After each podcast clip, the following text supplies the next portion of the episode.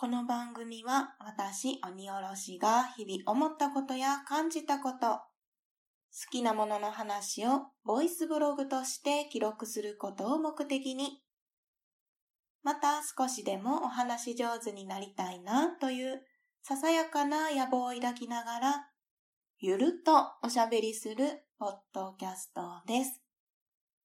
改めまして、鬼おろしです。お弁当の蓋。始まります。皆様いかがお過ごしでしょうか。そして本日お誕生日の方、おめでとうございます。新しい一年になりますように願っております。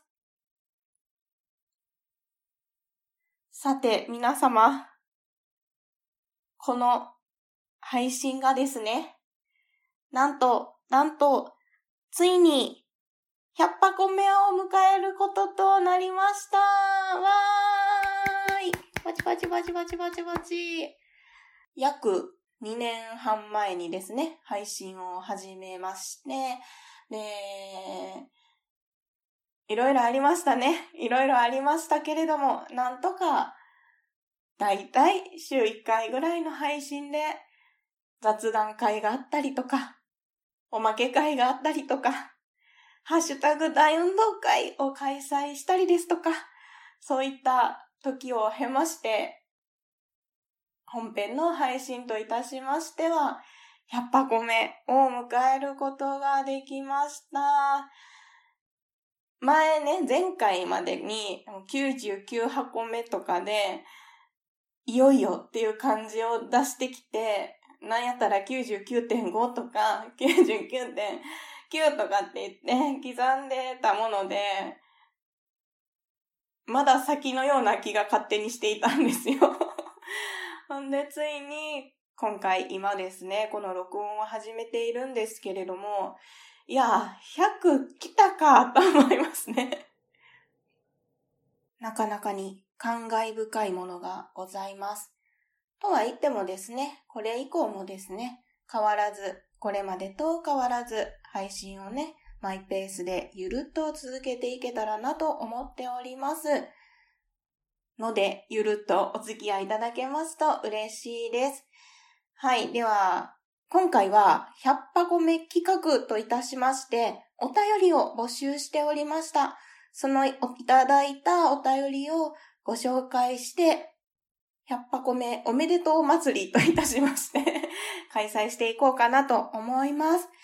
では本編に移っていきたいと思います。どうぞ今回もゆるっとお聞きください。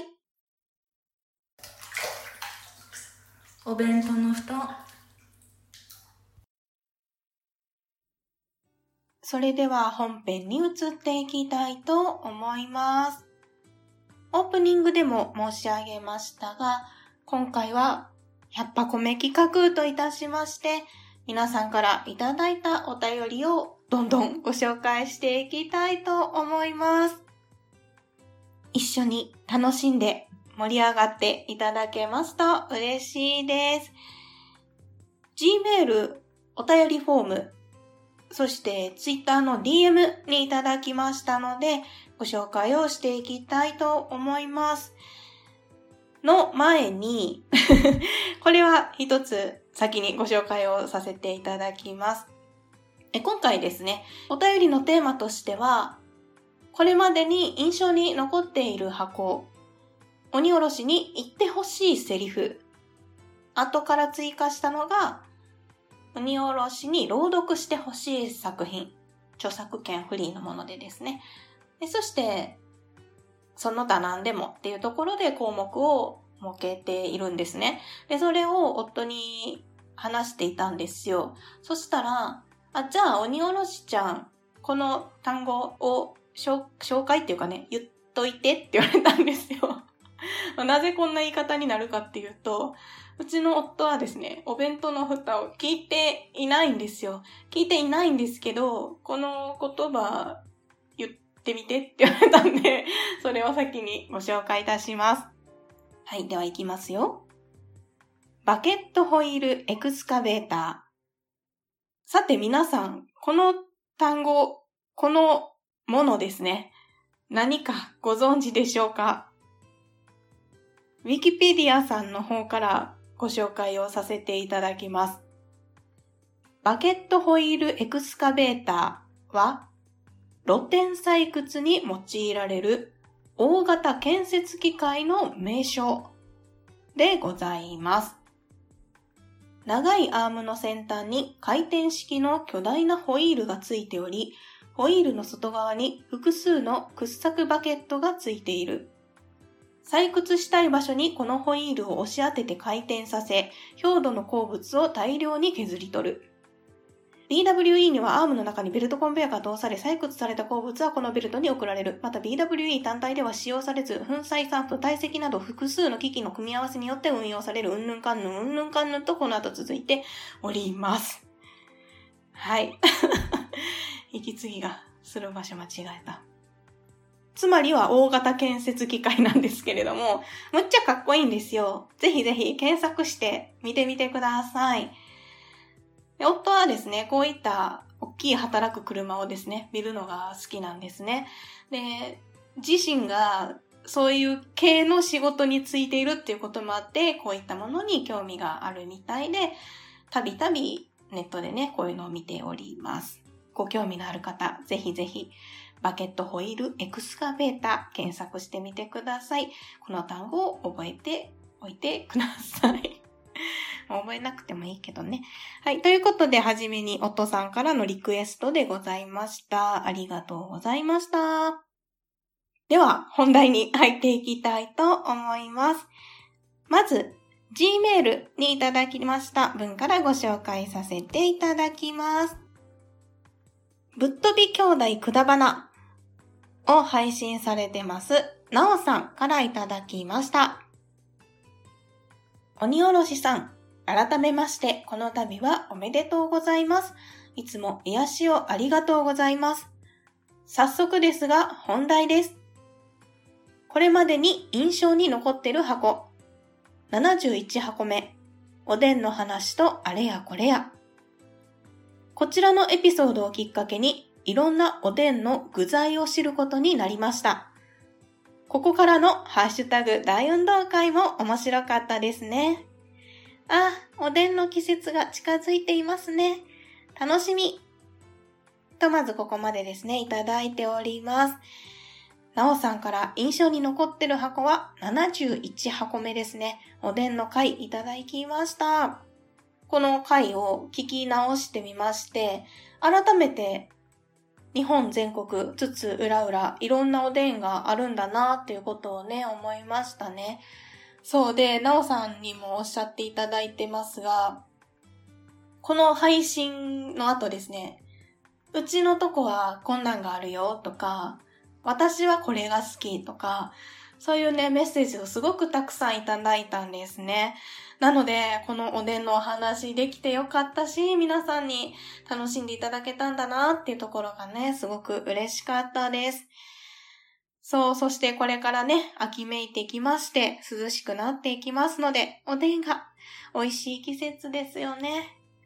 また、何を入れて作ろうかなっていうのが、私も楽しみです。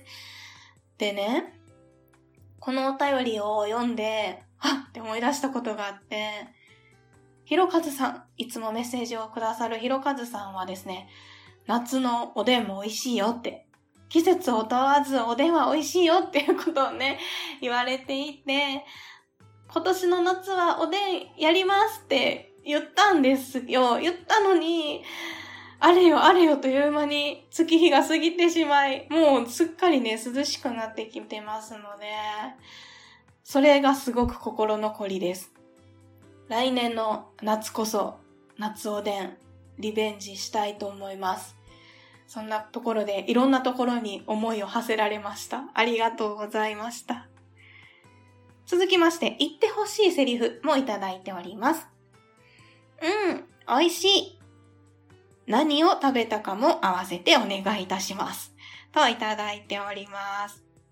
はい。ということで、今ですね、私の目の前にはコンビニスイーツが一つ置かれておりますので、これを食べてこのセリフを言いたいと思います。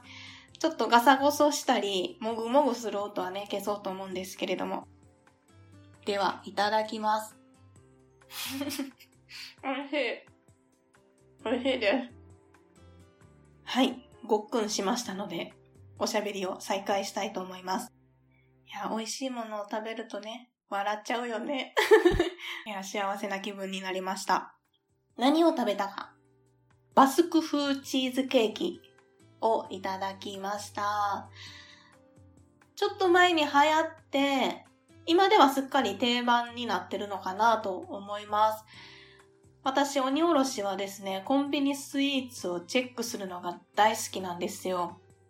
そして以前ですねサッパちゃんが配信されてましたジャブジャブラジオでコンビニスイーツのこれが美味しいよ、美味しいねっていうのを実食しながらあれこれおしゃべりを楽しくするっていうゲストにね行かせていただいたんですけど、もうあの時もねすごく楽しかったですねっていうのをねもうしみじみ振り返っております。で、ケーキ屋さんのケーキももちろん美味しいけれ美味しいんですよ美味しいんですよコンビニで買えるこのお手軽さで本格的な味を楽しめるっていうところで、今日頑張ったからご褒美に食べちゃおうっていう感じでねよく物色しています。はい、ということでコンビニスイーツバスク風チーズケーキを食べながら美味しい気持ちになりました。なおさんありがとうございます。はい、そしてその他というところでもいただいております。毎回本当に楽しく癒されております。ありがとうございます。これからも鬼おろしさんの可愛く楽しいエピソードを待ってますといただいております。ギリギリですみませんというところで締め切り日にねいただいてたんですけれども、もう本当にそんなことはなくてお便りいただけただけで嬉しいですし、こんな風にね愛あるメッセージを送っていただきましてありがとうございました。今後ともどうぞよろしくお願いいたします。ぜひですね近いうちにお会いしたいです。なおさん本当にありがとうございました。はい、では続きましてお便りフォームにいただきました文をご紹介していきたいと思います。お名前フタナーネームというところでお便り募集のねお名前をつけておりました。このフタナーネームはですねニューノーマル退屈日記とね天皇大河反転配信されてます足湯くんとゲスト会でお話をさせてもらった時にお弁当の蓋のリスナーさんの呼び方を考えるのどうかなっていうところで、蓋なとかどうみたいな感じでね、お話をしてたので、ここで使わせてもらいました。では、蓋なネーム、アマンさんからいただきました。もう本当にいつもありがとうございます。これまでに印象に残った箱でお便りをいただいております。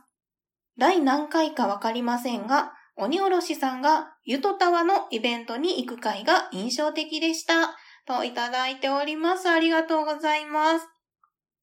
超人気番組ゆとりっ子たちのたわごとさんのですねイベントに行った回があったんですよ。これね何回やったかなって私も遡ってみましたらばだいじゅうななかいでございました。にねんまえの夏に開催されたゆとりっ子たちのたわごとさんのイベントです。シーサーブログからだいじゅうななかいお聞きいただくことができますので、もし気になる方はそちらを聞いてみていただければなと思います。ただし、現在より音質が良くないので、それでも良ければという方はお聞きいただければなと思います。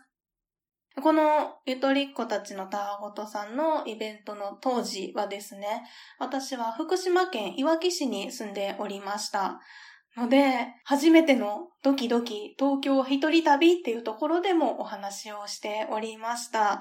で、このイベントでですね、初めてたくさんの方にお会いできたんですよ。このポッドキャストでつながったたくさんの方にお会いできた、私にとっても非常に印象に残っている回でございます。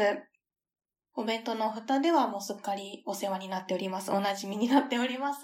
椿雷道さんですとか、あ、もちろんイベント開催者のゆとりっ子たちのたわごとさんのかりんさん、ほのかさんにも会えましたし、と今ご紹介いたしましたぶっ飛び兄弟くだばなのなおさんと弟さんのきょうちゃんさんにもお会いできましたし、すきまにというポッドキャストもされていて、あとコーヒーのね、販売もされてますバンダナさんにもお会いできましたし、演劇ラジオを配信されてますかまさまさんにもお会いできましたし、ゴーゴー英語会話を配信されてますヨシさんにもお会いできましたし、とグリーンさんですね、そうそう忘れてはいけないグリーンさんにもお会いできましたし、あとリスナーさんでいらっしゃるデブマイさんにもお会いできましたし、本当にたくさんの方にお会いできたんですよ。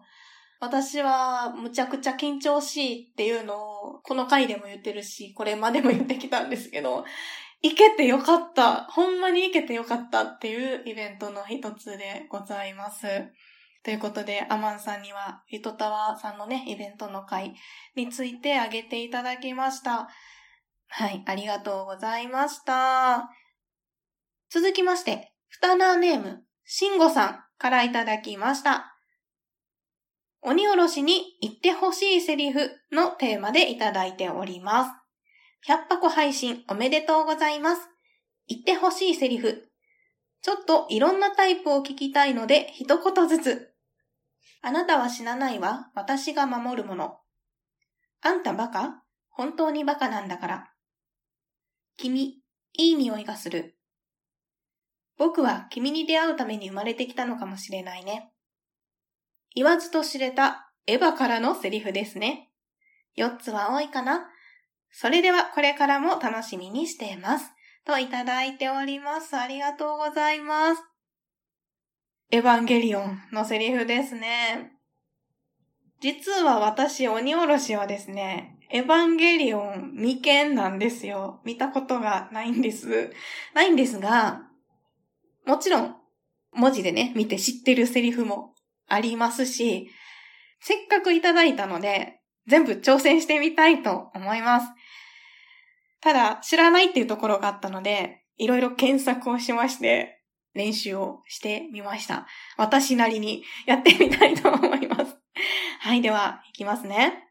綾波レイさん、レイちゃんのセリフです。あなたは死なないわ。私が守るもの。続いて二つ目、蒼龍アスカ・ラングレーっていう本名だったんですね。アスカちゃんですね。あんたバカ？三つ目、巻波マリイラストリアス、マリちゃんです。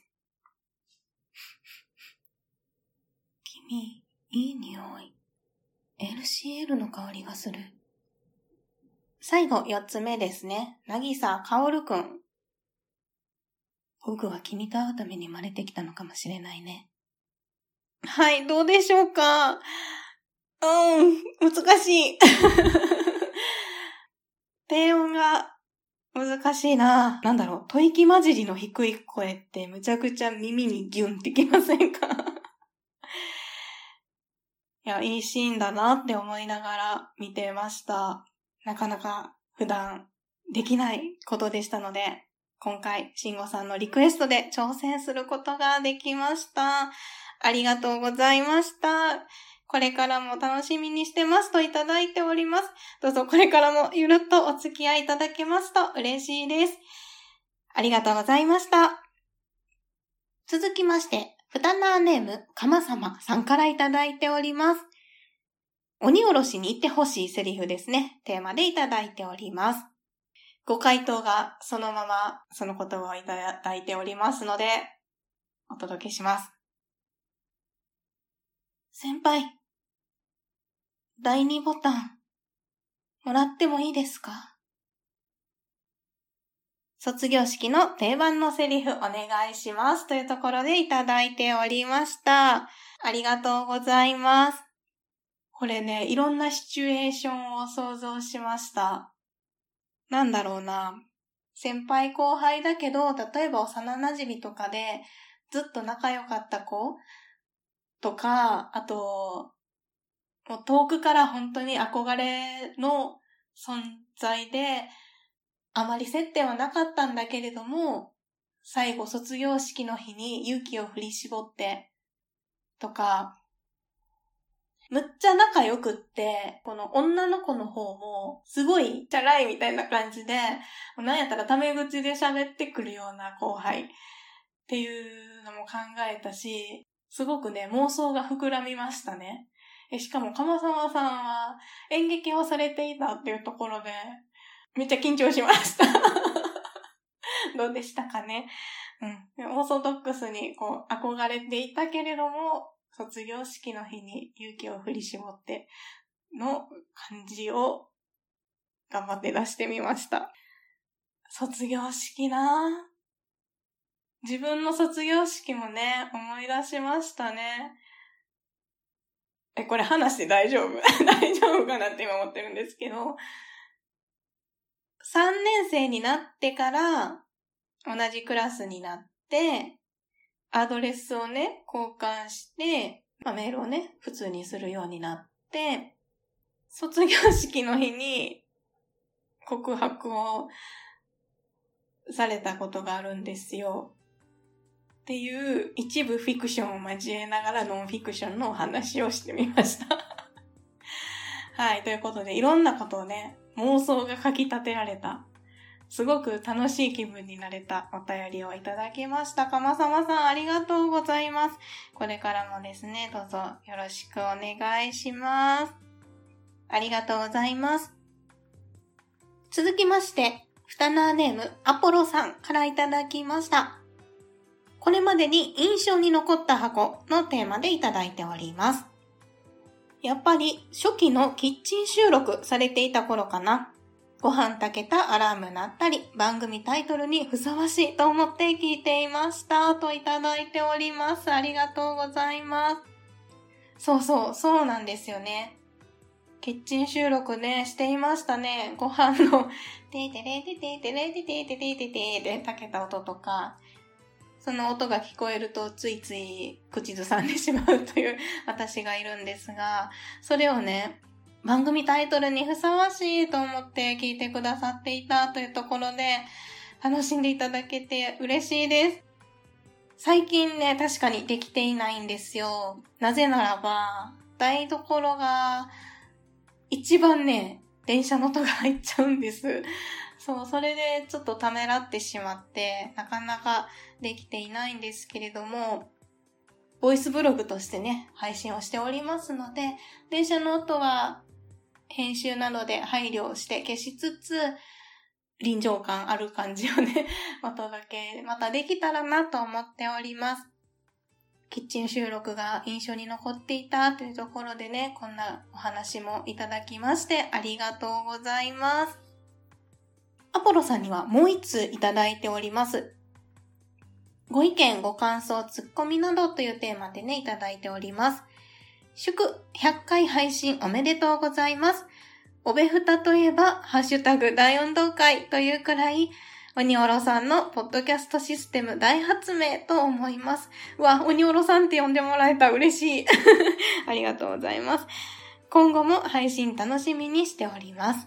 日頃はメッセージも送らないぐうたらリスナーですみません。そんな、そんなことない。絶対そんなことない。もうね、聞きましたツイートがどれだけ励みになっているか。本当に嬉しいんです。ありがとうございます。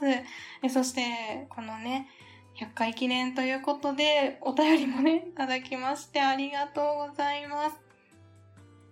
ハッシュタグ大運動会を発明と言っていただけました。嬉しい。嬉しいです。初めてよかった。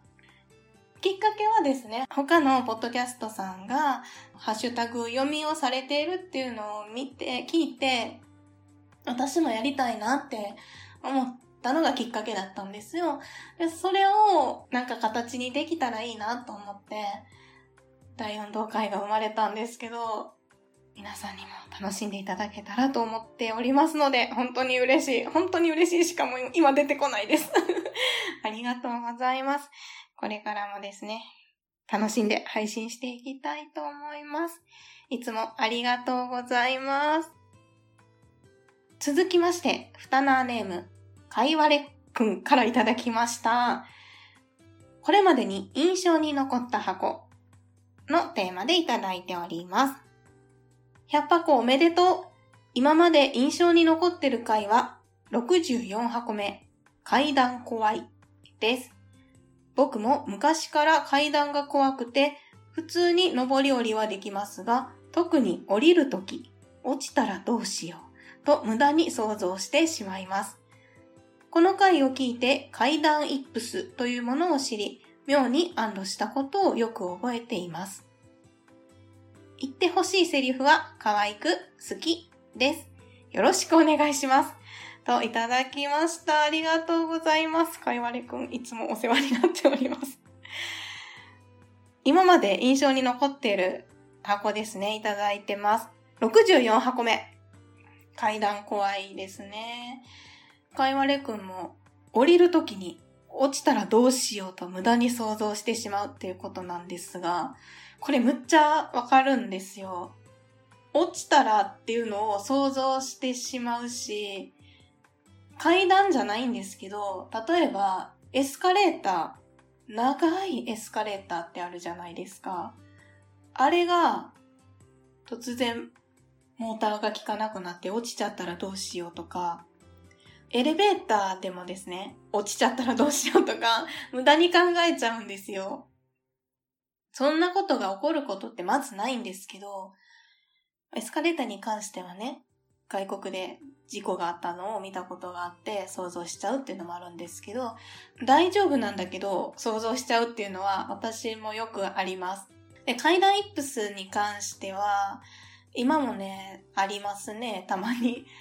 うん全然平気な時もあるんですけど、ふと足元に集中してしまって、その階段が階段に見えなくなってくるっていうか、なんて言ったらいいのかな。あの時はなんて表現したかな。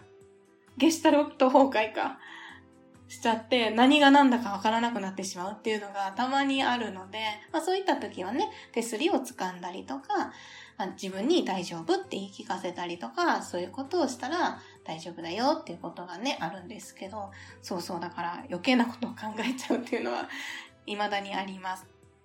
まあ、この話をね、したことがきっかけで、かいわれくんは安堵したっていうことでね、何かのお役に立てていたならよかったなと、本当に思います。はい、そして、言ってほしいセリフをいただいております。いきますね。好き？こんな感じで、いかがでしょうか。急に今、汗をかいてきました。変な汗をかいてきました。ということで、かいわれくんからいただいたお便りでした。ありがとうございます。かいわれくんが配信されてます、ブックメンが大好きです。はい。あと、心体も一緒に配信しております。どうぞ皆様今後ともよろしくお願いします。ありがとうございました。続きまして、マーヤさんからいただきました。ありがとうございます。鬼おろしに言ってほしいセリフのテーマでいただいております。タンキュンやグーグーガンモみたいなキャラ声うまそうなので、くすっと笑って元気が出そうなセリフを言ってほしいです。そんなに悩んでも何にも出ないからお弁当食べようとか、笑いといただいております。言ってほしいセリフですね。タンキュンとか、グーグーガンモ。グーグーガンモを、ごめんなさい、ちょっとわからなかったので、調べてみたんですけど、あれはいいですね。あの、オープニング曲がすごくいいなって思いました。いちわがね、無料で見られたので見てみたんですけど、よかったですね。あの感じの声ね、得意ですよ。このリクエストをいただいたセリフをね、言ってみたいと思います。ねえねえ、そんなに悩んでもさ、何にも出ないからさ、ほらお腹すいたし、お弁当食べよう。もぐもぐもぐ。どう？元気出た？はい、というところでいかがでしょうか。もうちょっとなんかできそうだったな。できそうだな。もう一回やってもいいですか？そんな変わらへん気はしますけど。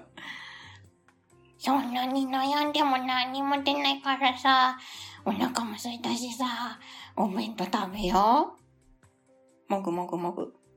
どう？元気出た？ちょっと何かが崩壊している。どうでしょうか？元気出ましたか？ぐすっと笑っていただけたなら嬉しいです。また他にリクエストがございましたら、どしどしメッセージお送りいただけますと嬉しいです。はい、まーやさんありがとうございます。せーの、お弁当の蓋。はい、ここまでお聞きいただきましてありがとうございます。なんとなんと、録音がですね、いちじかんを超えてしまったというところで、分けてお届けをしたいと思います。引き続きまして、お便りいただきました分をご紹介していきます。今回はここまでとさせていただきたいと思います。それでは、次回もお楽しみいただけますと嬉しいです。ここまでお聞きいただきましてありがとうございました。